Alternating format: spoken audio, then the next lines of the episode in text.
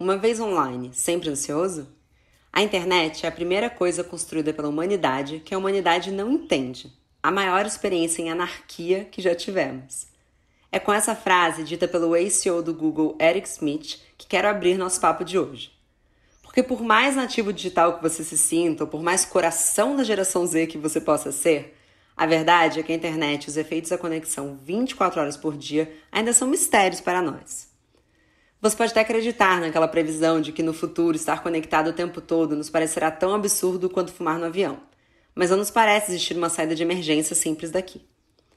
Ter contato com amigos, se informar em velocidades nunca vistas antes e todas as praticidades e vantagens que você pode ter contado para si mesma caso tenha cogitado passar um tempo longe daqui, não invalida o fato de que a internet está nos deixando ansiosos. Os algoritmos talvez estejam destruindo nossa empatia a maneira como as notícias chegam até nós nos faz perder o otimismo. E se somos seres coletivos, 15 minutos no Twitter talvez sejam suficientes para que a emoção daquele grupo passe a ser a nossa. E quais são as emoções da internet hoje? Bom dia, Óbvias! Eu sou Marcela Ceribelli, CEO e diretora criativa da Óbvias, e para quem ainda não sabe, uma pessoa em luta diária para o controle da sociedade.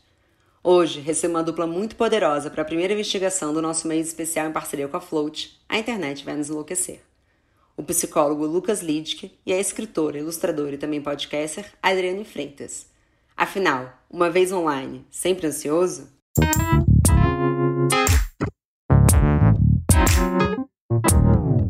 Aproveitando e pedindo licença para você que está ansiosa para o episódio começar, para lembrar que as votações do MTV Miau 2020 seguem rolando e esse programa está concorrendo ao prêmio Podcast Nosso de Cada Dia. Vamos de votação? Te espero, viu? Vai lá, volta aqui.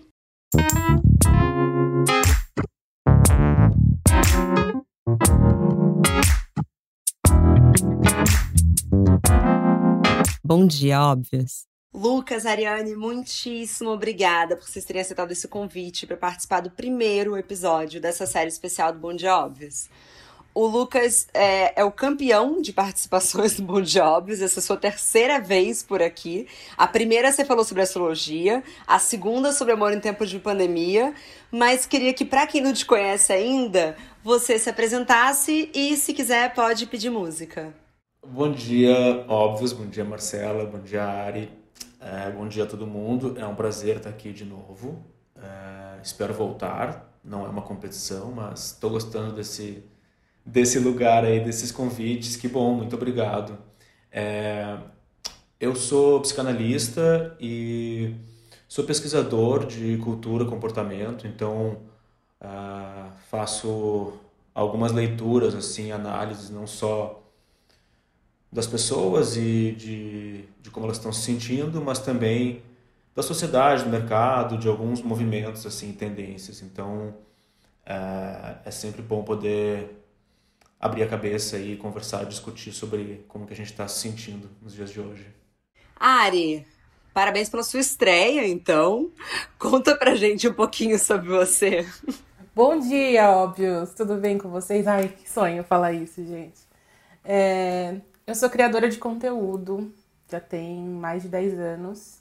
Trabalho escrevendo, trabalho ilustrando, então sou escritora ilustradora e gosto de falar sobre comportamento. Eu falo que eu gosto de falar sobre amor, mas não amor romântico, amor de todas as suas formas, assim.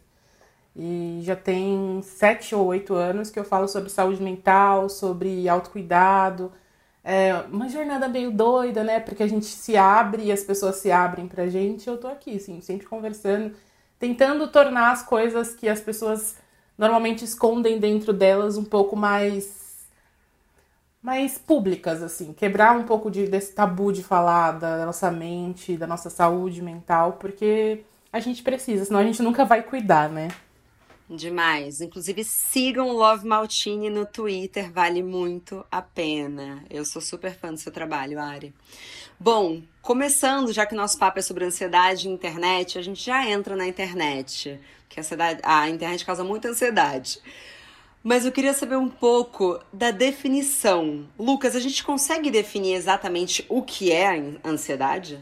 Vamos lá, eu acho que as definições sempre nos ajudam, assim, né? Uh, ao mesmo tempo que é muito bom a gente pensar sobre qual que é a nossa ansiedade, é, até mesmo uma mesma pessoa vai ter diferentes momentos e fases e episódios. Então, nenhuma ansiedade é igual à outra. Né? Eu acho que ter essa, essa subjetividade assim para refletir sobre a sua ansiedade de hoje, diferente da de ontem, diferente da de amanhã, diferente da minha, da área da Marcela, eu acho que é muito bom.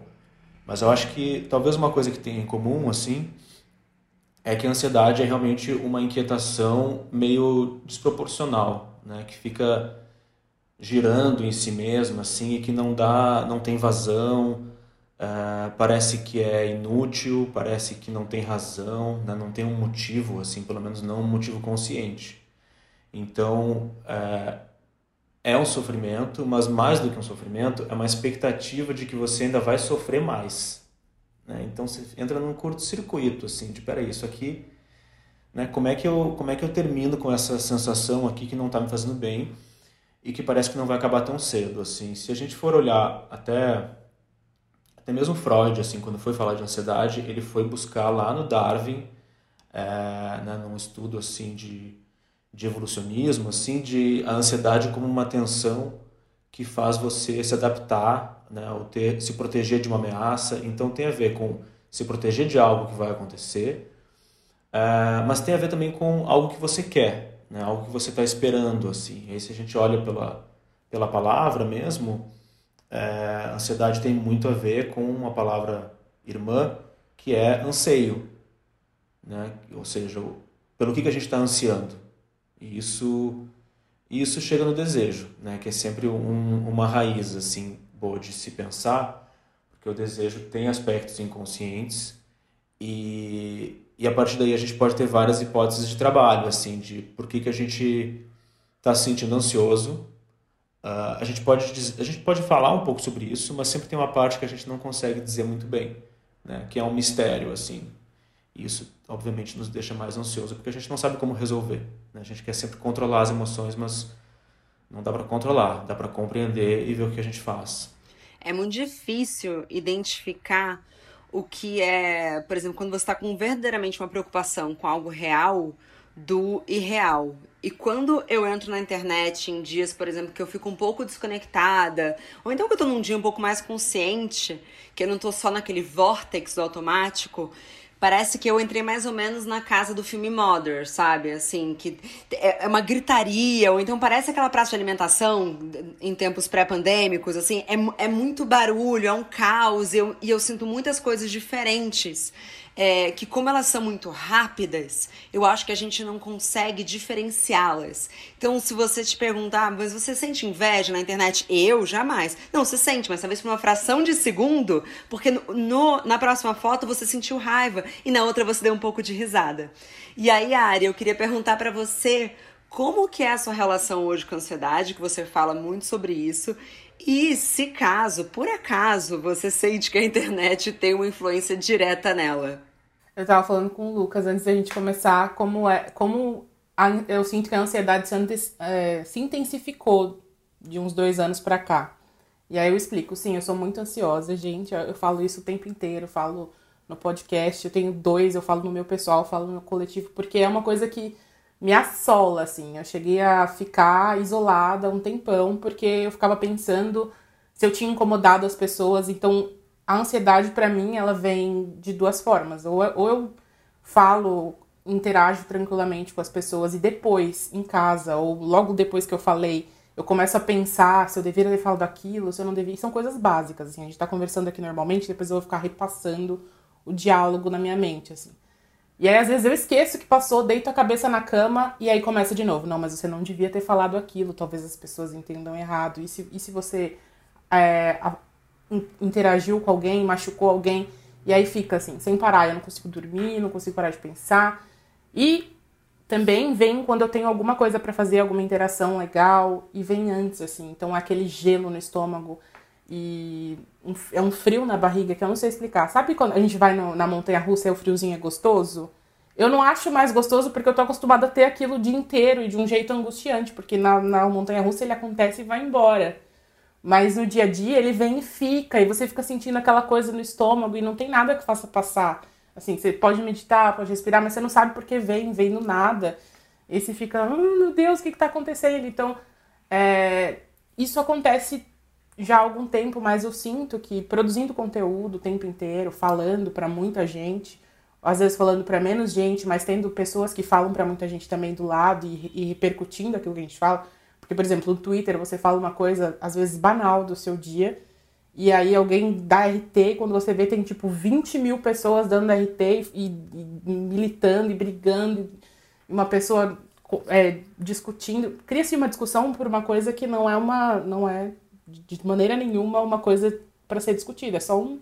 Ai, nossa, hoje eu prefiro usar azul, né? Aí as pessoas, não, mas o rosa, sabe?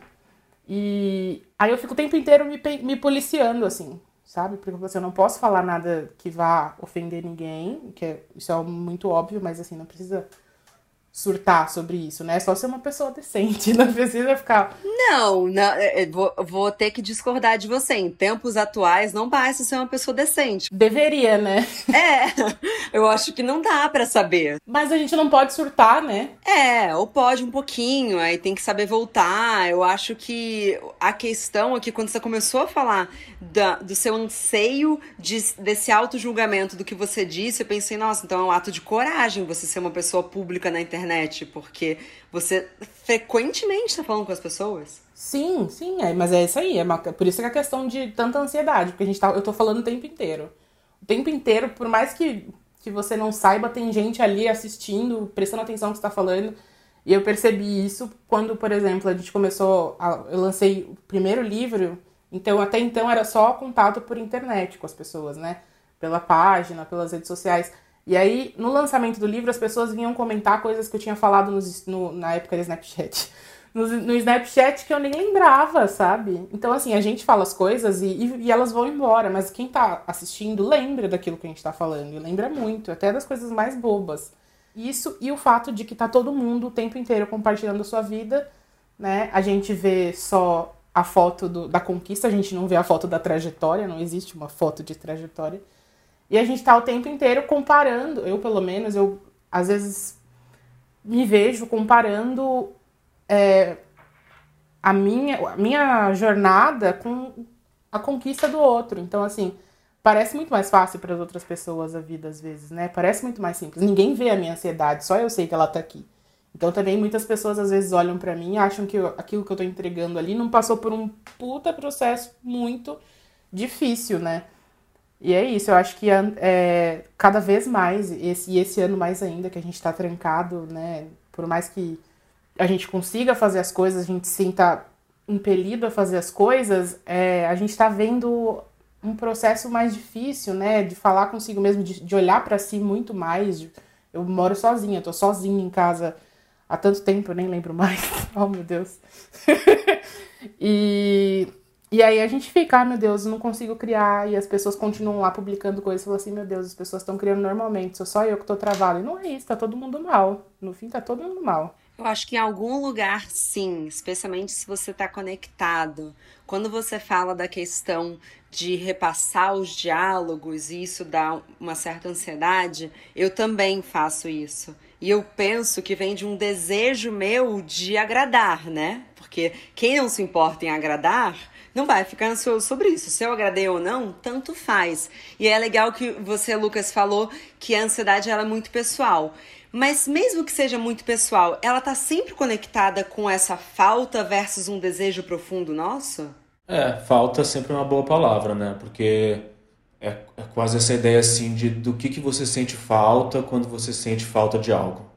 Né? A gente relaciona muito a ansiedade, por exemplo, com alguns comportamentos meio compulsivos, assim. Então eu vou, né, eu vou comer quando eu não estou com fome, eu vou comer mais do que eu precisaria para me nutrir.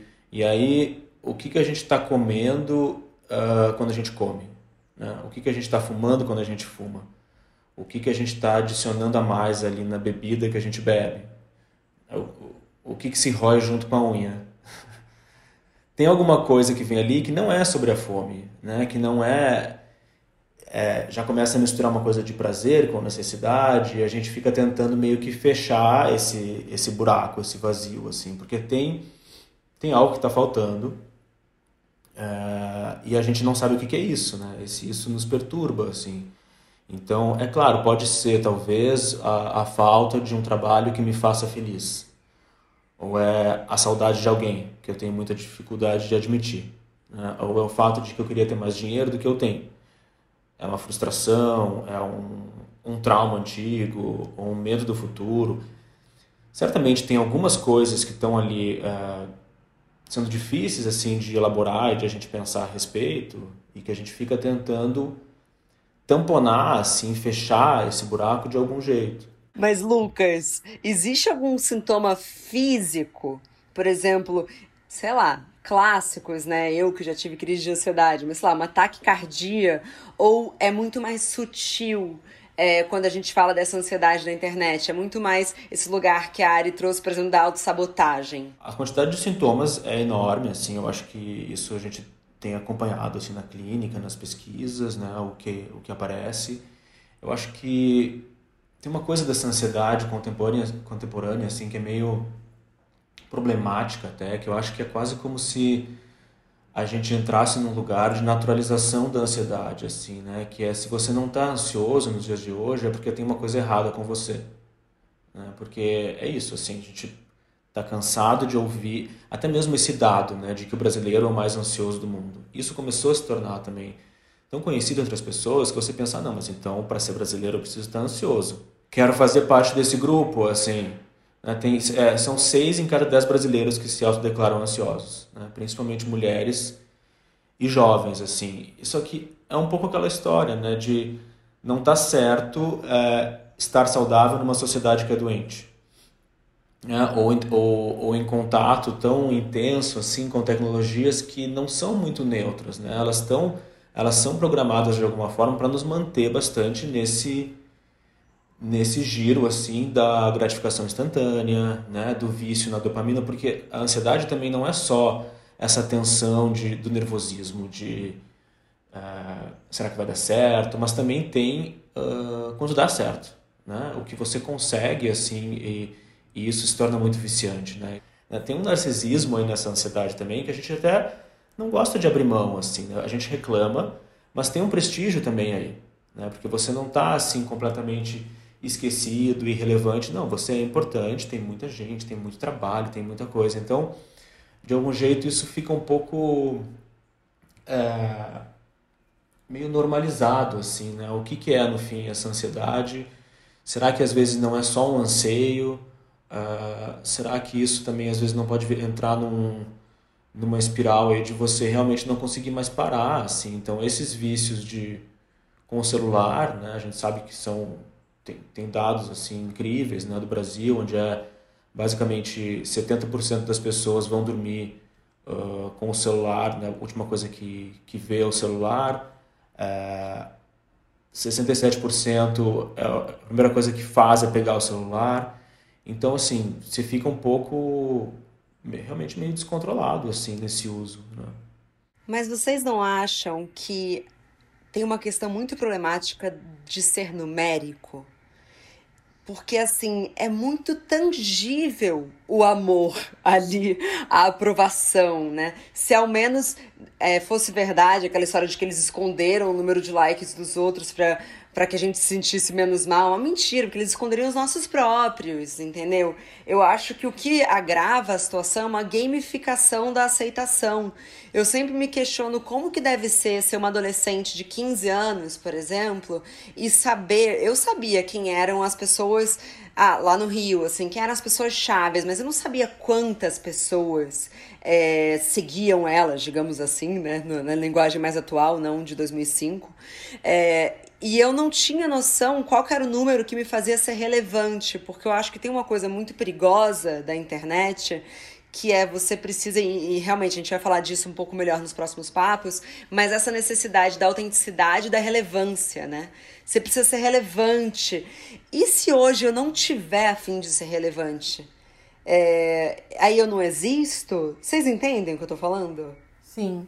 É, quando o Lucas falou da gente abrir mão, eu não tava falando de abrir mão porque não tem como. A gente tá nesse meio para abrir mão só deletando tudo e não olhando mais. Mas eu acho que pra gente entender, como a gente tá falando de números, a gente tem que olhar mais para pessoas e não números, sabe? Porque, sei lá, 500 pessoas é muita gente. Tem 500 pessoas te ouvindo? Ai, não, mas aquela pessoa lá teve 50 mil. Né? Assim, são, são muitas pessoas, mas o que você está falando ainda é relevante. Ainda tem muita gente parando para te ouvir. Se você pensar em pessoas, pensar em quanta gente está ali ao seu redor. E é óbvio, isso vai crescendo com o tempo. É importante a gente ter meta, a gente alimentar. Mas aí, em vez de colocar na nossa cabeça, ai, não tá bom o suficiente, não tem gente dando like o suficiente, a gente olha para essas pessoas e fala: olha quanta gente está me ouvindo, vou melhorar e vou continuar fazendo que é para que chegue mais pessoas ao meu redor, para que mais pessoas me ouçam. Mas eu achei muito legal que você trouxe isso, porque é exatamente o gancho da minha próxima pergunta. Que no início da pandemia, é, tinham várias análises otimistas de olha que legal, acabou o FOMO, porque ninguém mais está perdendo nada. E agora surgiu o FOPO, que aparentemente é o medo de postar. Lucas, você está familiarizado com esse termo novo, jovem? É, conta mais sobre ele. Medo de postar, porque você não. Medo de postar, por exemplo, que você está na rua, que você foi num restaurante, que você foi numa festa clandestina. Tem tanto nesse sentido de você. Esse assunto delicado para mim, Lucas, que eu fico muito pistola, mas sim, as pessoas estão fazendo isso e postando. É... Então existe. Mas acho que aí tem um sadismo, né? Quem posta uma festa clandestina é um sádico, assim. Ela, ela quer que você sinta a raiva dela, né? Ela tá jogando um jogo perigoso ali.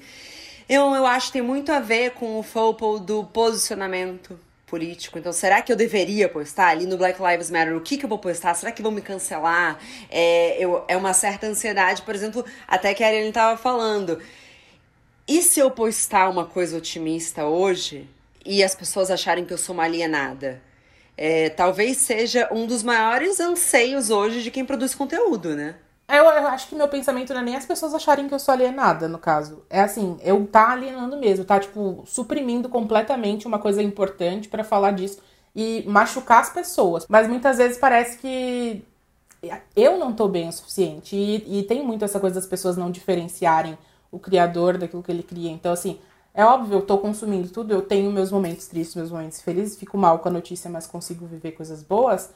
Mas as pessoas acham, ah, indiretas do bem, então ela é positiva o tempo inteiro. Isso é, uma, é a visão externa, né? Ah, não, também só. E isso foi uma, uma alimentação, um processo constante, assim, gente. A gente tá falando bem, mas a gente não é bobo, a gente tá aqui, é, a gente tem todos os humores. Não existe ninguém 100% bom, 100% ruim, não existe. Todo mundo tem todos os, os estágios. É uma loucura nossa querer falar, ai, bom, ruim. E essa coisa de, de postar e ficar com medo de postar. Se você tá com medo é porque você sabe que não tá certo. Eu, eu tenho essa visão, assim, ai, tô com medo de postar aqui. É, é, é o exemplo da peça clandestina. Ai, não, com medinho de postar. Você tá com medinho de postar porque você sabe que não deveria estar tá fazendo isso, ou porque as pessoas, que as pessoas vão em cima de você.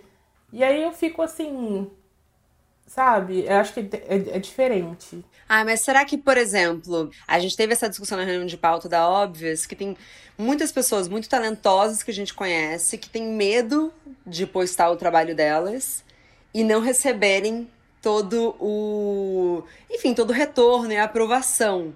É, então eu acho que, é claro, da festa clandestina. É que eu não posso nem falar sobre isso mesmo, assim. A da festa clandestina é, é um caso, realmente. Se você tá achando que você vai ser julgada, você vai, você tá fazendo coisa errada. Mas tem também o lugar de quais serão as consequências desse tweet é, se ele atingir uma larga escala. Entendem? Sim, sim. É o que eu falei, no, eu falei que é o que eu mais sinto, na verdade, né? Eu sou essa pessoa que é, escreve, não quer mostrar para os outros, sabe? E não é que desenha. Eu comecei a postar desenho faz um ano, tem muito tempo que eu trabalho com isso assim. Mas eu fazia os trabalhos, aí publicava o que era parte do trabalho, mas do dia a dia mesmo assim.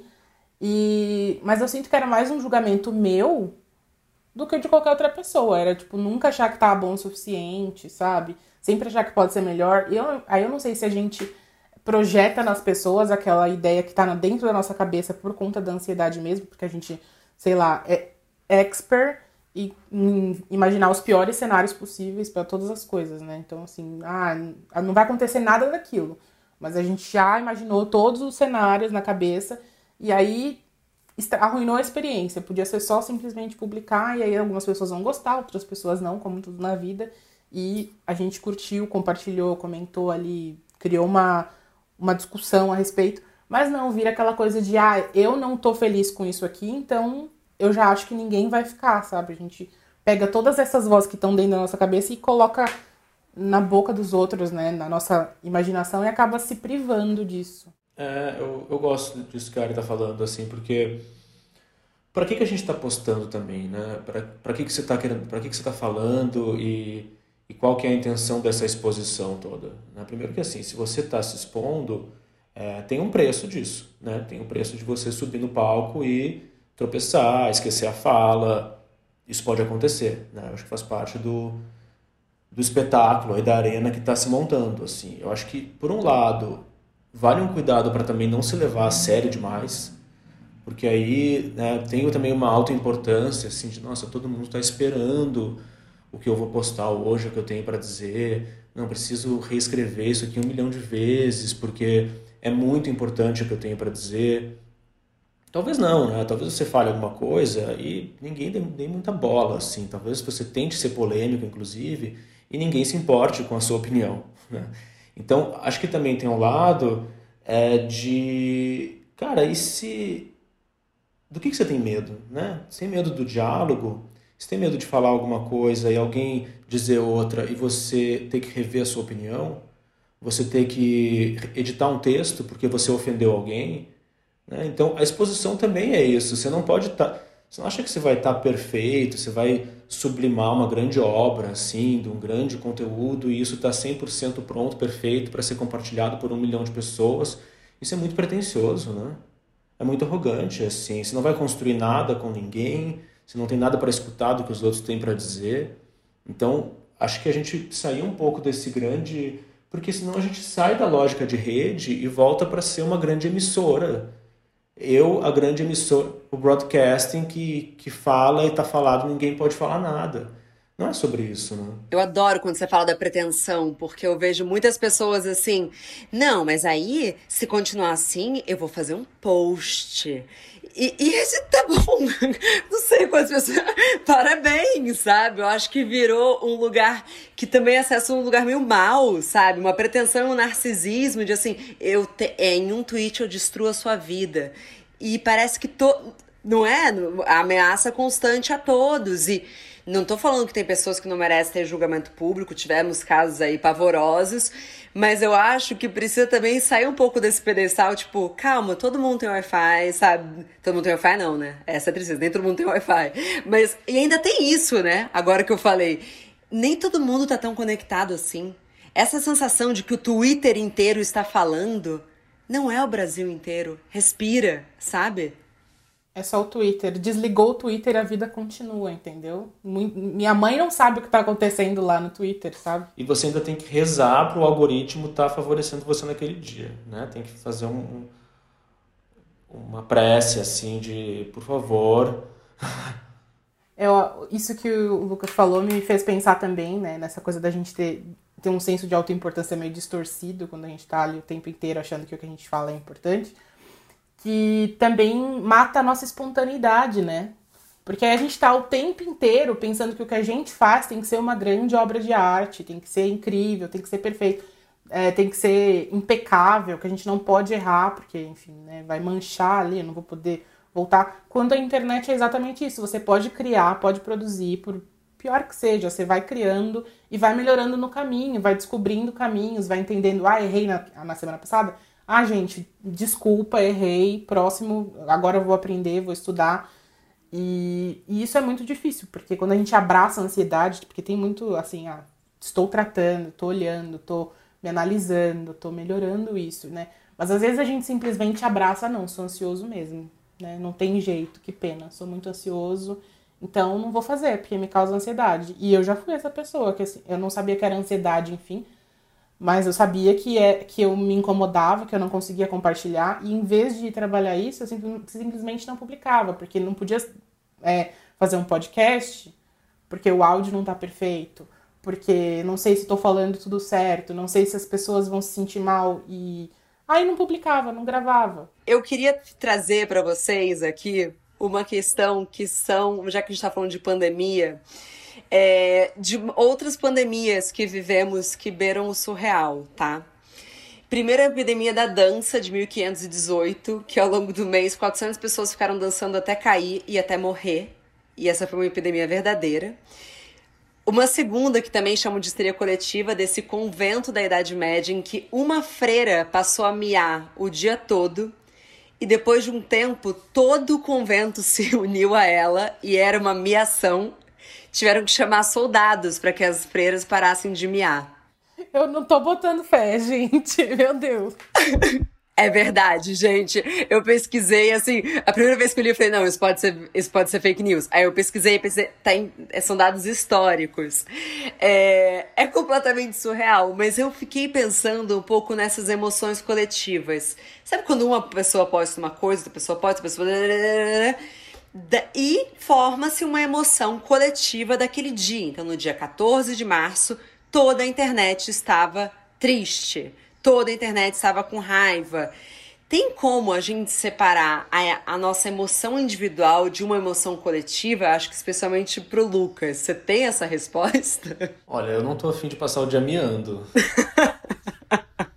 tem essa escolha, assim. Uh, talvez um pouco na história que a gente tá falando da alienação ali, né? De o quanto que você precisa se alienar um pouco, uh, o quanto você quer estar tá mais conectado com as outras pessoas, com esse espírito do, do dia, da notícia do dia, do, da tendência do momento. Ah, você pode escolher ir mais com a maré ali, né? Seguir, mas assim, não tem não tem escolha, assim, eu acho que fica um pouco na, na, sua, na sua capacidade de, de ter autonomia mesmo, de não precisar é, fazer parte de tudo só porque tem muita gente fazendo parte. O que isso significa para você? Né? Qual que é o seu... O que, que você está ganhando com isso? assim Ou mesmo o que, que você está perdendo com isso? Bom, gente, papo muito bom. É, mas para a gente finalizar, trago aqui essa pesquisa de 2017 com criancinhas britânicas, em que 63% delas ficariam felizes se a mídia social nunca tivesse sido inventada. Mas como não somos criancinhas britânicas e já sabemos que vamos ter que lidar, porque é uma realidade, eu queria que vocês trouxessem um pouco das ferramentas que vocês imaginam que podem ser práticas é, para lidar melhor. Eu sei que não é tão simples, mas pelo menos algo que vocês acham, não, isso pode ser uma virada de jogo caso você faça tal coisa para melhorar os efeitos no corpo que a internet te causa. Eu, tô, eu ainda tô aprendendo aí a, a analisar o que me causa mais ansiedade e talvez é, selecionar as minhas ferramentas para lidar com isso, mas hoje eu seleciono muito bem, por exemplo, que conteúdo eu consumo, que pessoas eu quero na minha timeline. Eu sei que tem muito aquela coisa de, ai, mas é meu amigo, eu não posso deixar de seguir, vai ser deselegante. Existe muito isso, assim. Tem pessoas que a gente não tem intimidade nenhuma e a gente segue e faz mal porque a gente é bobo, né? A gente pode dar um follow. Mas, gente, já existem ferramentas, existe silenciar, ninguém vai saber que você não tá consumindo aquilo, né? Se você está seguindo por educação, silencia.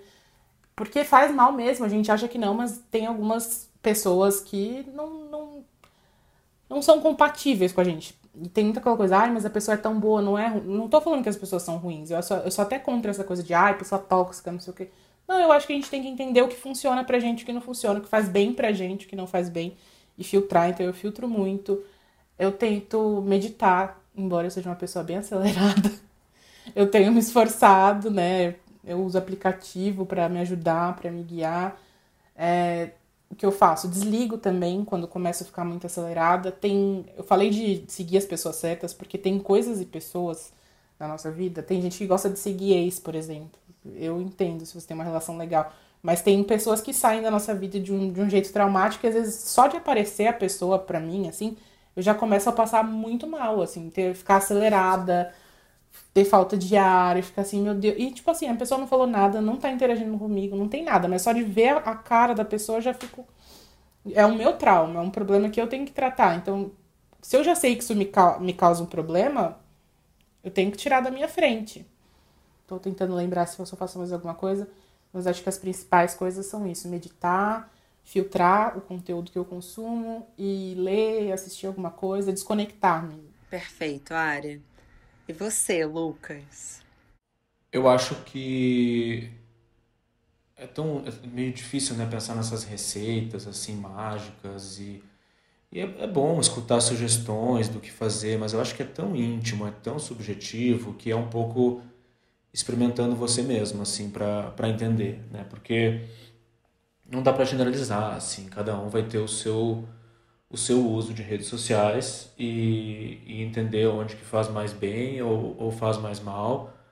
Mas é uma brincadeira que realmente tem alguns tem alguns riscos assim né? A Ari falou a palavra ressaca e eu fico pensando bem nisso mesmo assim. É quase como se você entrasse ali num modo de excitação que dê ansiedade seja para o bem ou para o mal de nossa quanta coisa acontecendo olha isso preciso ler aquilo é, olha que interessante aqui não, tive uma ideia uma grande excitação né? e aí quando você sai daquilo ali e você volta para fazer outras coisas que, que não tem essa hiperestimulação, essa coisa tão imaginária assim que a gente se deixa levar, essa brincadeira de a gente, de a gente achar que está em muitos lugares ao mesmo tempo, que a gente está com muitas pessoas ao mesmo tempo, ela tem um custo, assim, ou talvez até um castigo um pouco, que é uma certa ressaca para nossa cabeça, porque depois as coisas ficam quase que meio chatas ou meio lentas demais, ou mesmo solidão, ou você se sente sozinho, porque você estava só no seu celular. Agora você volta para você mesmo, seu corpo, né? e você está sozinho. E isso dá uma solidão. É, então, essa ressaca, assim, ela é meio... Uh, o que, que a gente pode fazer, assim? Então, eu me preocupo até... Claro que né, deixar de seguir quem você não gosta, cara, isso aí é premissa, assim, né? Por que, que você está seguindo alguém que você não gosta? Ninguém te obrigou, ninguém... Talvez ninguém nem se importe tanto né, com quem você segue ou deixa de seguir. Então, se leva menos a sério nesse sentido, mas eu me preocupo mais até com o que você faz quando você não está nas redes sociais, eh, para dar conta, muitas vezes, da lentidão das coisas, né? dar conta de uma gratificação que não vai vir na hora que você posta, comenta, curte, e isso vem tão rápido. Porque nesse outro mundo aí, talvez esse mundo real, uh, as coisas demoram mais, né? e as coisas talvez deem mais trabalho, assim. Então, é muito tudo ali parece muito simples e muito já foi, né? É, é muito rápido assim. Só que você escrever um texto legal para postar vai demorar. Não vai ser tão rápido quanto você viu o texto de alguém que está muito legal e está pronto. Então essa relação assim de você conseguir voltar para o seu tempo, é, voltar para o seu corpo, é, se escutar, uh, é uma coisa muito. E aí quando você vê você está ansioso é, e quase assim para um pouco, né, se escutar, talvez escrever, eu acho que é uma boa, né, fazer um fluxo de consciência, jogar um monte de palavras que estão na sua cabeça, esperar, gastar um tempo com isso mesmo, é, obviamente uma análise, um tipo de terapia, mas às vezes até se olhar no espelho, parar um pouco e ficar se olhando no espelho mais tempo do que você achava que você conseguiria ficar se olhando, pode ser uma boa forma de você ver como que está a sua expressão Sabe o quão ansioso você está e você não está nem percebendo. Isso é muito maluco, mas a gente não se enxerga olhando para o celular. Você não sabe a cara que você está fazendo. E geralmente a cara, você passa por várias emoções ali que você fica até meio inconsciente do que está acontecendo. Então, esse exercício, que seja uma meditação, uma respiração, né, conseguir se enxergar e, se, e, e voltar para o seu ritmo, é, e sair daquele ritmo louco, que era o ritmo do seu dedo ali, do, né, do, refresh, assim, que não tem fim, desse scrolling infinito, uh, pode ser um jeito de entrar um pouco mais em harmonia com o tempo presente, assim, porque senão você fica sempre torcendo para alguma coisa aconteça logo, alguma, alguma coisa termine logo, e isso é um desafio torturante, assim, né? O, o desejo nunca se realiza porque ele nunca é a hora, ou é tarde demais, ou ainda não é a hora, por quanto tempo você vai aguentar ficar assim, né? Eu acho que às vezes a gente perde um pouco as esperanças em nós mesmos. Parece que nós somos uns casos perdidos desse scroll viciante. Mas eu realmente acredito que existem excelentes substitutos de dopamina. Então, por exemplo, quando você cumpre algo que você está enrolando há um tempo, é um soco de dopamina. É, quando você aí entrou, né, a chata, mas por exemplo, exercício físico, sabe? Mexer o seu corpo, é, é quase fazer Bela Gil com a sua ansiedade, sabe? Falar assim: olha, então, essa dopamina que está viciada nesse, que tal substituir por tal coisa, sabe? Que é, que é mais nutritivo ainda por cima, né? Que é mais nutritivo. E eu fiz um exercício no, último ano, assim, é, de pegar os momentos. Eu entendi que a gente não aguenta mais ócio, né? Fato. É, a gente não aguenta estar numa, numa sala de espera de médico, a gente precisa estar fazendo alguma coisa. E ao invés de eu falar, não, agora eu vou ser aquela pessoa que olha para a parede, porque é mentirosa, o que, que eu posso trazer que me tira de telas? Então, eu acordava de manhã, a primeira coisa que eu fazia era pegar o celular, como todos nós, né? Assim, quase todos. É, eu coloquei aquele, aquele tempo limite de tela. Então, se eu tento ligar meu celular às sete da manhã ele não me deixa. ele fala que tá fora do meu horário. E eu lembro que não, é porque agora eu leio de manhã. É, é o meu horário e eu descobri que eu prefiro infinitamente mais ler de manhã do que à noite. É, na hora do almoço, a mesma coisa. Então, assim, o meu celular vai ficar num outro canto e eu vou preparar a minha comida. E nem se eu tiver pedido um iFood, eu vou me concentrar naquele iFood, sabe? Então, foi um pouco. Eu, não, não é uma fórmula mágica, mas, assim, eu acho que tem um lugar de, assim, confia. A gente é bichinho.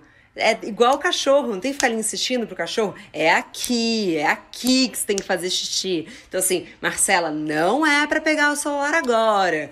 E tem algumas coisas também que, enfim, tem, aí tem coisas realmente práticas, tá, gente? É, a Gia Tolentino, dessa autora, ela não assiste stories, porque ela fala que faz mal para ela. Então, assim, é, é como o Lucas disse, é muito pessoal. Entenda o que te faz mal. Eu deletei o Twitter no início da pandemia, Ari. E eu não voltei. Nossa, não voltou? Eu não consigo. Eu voltei bem narcisista para pedir voto pro MTV Miau. ah, mas tá certo. Foi um bom motivo. eu vou, aí eu entro no web, posto lá, mas eu não quero. Eu não gosto de ver as pessoas falando de mim. Eu acho esquisito. Parece que elas.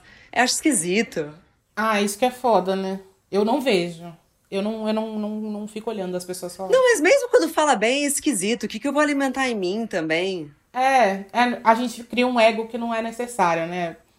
Eu, quando você estava falando da, dessas coisas de, de olhar, de exercitar, não, não ligar a tela no celular logo que acorda. E no começo do ano, eu comecei, eu tava passando por um bloqueio, assim, muito difícil. Antes da pandemia, minha cabeça já não tava muito legal. E aí eu via todo mundo falando do Caminho do Artista, da Julia Cameron, e eu comecei a ler. E é um livro que é meio um caderno de exercícios para você lidar com a sua criatividade e tudo mais. É, eu não gosto muito de, de cadernos de exercícios, eu me sinto, eu me sinto ansiosa, porque eu falo assim, ai, se eu não consigo fazer uma coisa do jeitinho que, que tá mandando, eu já falo, ai, tá vendo, não serve, aí abandono, enfim. Mas no começo ele já indica você é, criar uma coisa que ele chama de caderno matinal, é, é, caderno, escritas matinais, caderno matinal, enfim que é você escrever três páginas por dia quando você acorda de fluxo de pensamento, sabe? E não ficar revisitando, só escrever tudo que está pensando e deixar lá para você visitar mais para frente. E no começo é muito difícil, porque eu tenho aquela maneira de escrever e querer ler o que eu escrevi, querer moldar, não, e era deixar lá. E olhar meses depois do que eu escrevi foi muito doido, assim. Então é um exercício que eu acho que vale a pena. O livro é legal também, para quem quiser olhar, mas acho que é essa coisa. E tinha uma outra coisa que ele fala também, que é o encontro com o artista, que é você separar momentos para você explorar você mesmo, para você sair, dar uma volta ou assistir uma série, qualquer coisa que seja você com você mesmo, para você relaxar. Tipo, eu sei que nem, nem, todo mundo tem um tempo, mas às vezes a gente separa 15 minutos, aquela coisa que te faz pensar, sabe? Uma, é, desconectado, sabe? Não ficar no, no, em rede social, mas assim, ir dar uma volta, buscar inspiração em livros, em música, qualquer coisa que te alimente, que te faça desligar e ao mesmo tempo te faça sentir bem. E isso é uma coisa que ajuda muito, assim, que, e que hoje ainda uso como ferramenta, mesmo depois de meses, porque a gente tem que criar regras, né? Não é uma coisa para você ser, ficar, oh meu Deus do céu, não estou me obedecendo. Não, regras flexíveis, mas que a gente sabe que estão ali e que tem uma regularidade. Quanto mais a gente entende o, um o processo, confia nele e faz com carinho e ao mesmo tempo sabendo que ele tá ali para ajudar a gente, a gente se sente menos perdido. Porque tem muito isso também, a gente vai soltando, né? Ah, tá na internet, ah, vou pegar aqui o celular e a gente se desconecta de todas as coisas que a gente tem que fazer. Porque ah, uma hora dá pra, dá pra fazer. E quanto mais a gente cria o processo certinho, a gente, vai, a gente tem mais confiança para voltar quando a gente se perde, sabe? Ah, não, voltando ali, a gente tem uma âncora para voltar, sabe? Está certíssima. Eu sou fã de disciplina, não tem o menor problema, gente. Eu acho que a gente precisa de disciplina sim. O caderninho da lá da primeira série é que tinha razão. A gente foi ganhando muita liberdade e a gente não consegue lidar. Gente, muito, muito, muito, muito obrigada. Foi demais. Obrigado a vocês. Obrigado, Ma. Ai, obrigada pelo convite, gente. Eu amei muito. Foi demais, Ari. Bom, Lucas volta daqui a duas semanas. Na próxima semana temos André Alves. É... E é isso, vai ser demais esse mês. A gente abriu muitíssimo bem. Arrasaram. Brigadíssima e bom dia.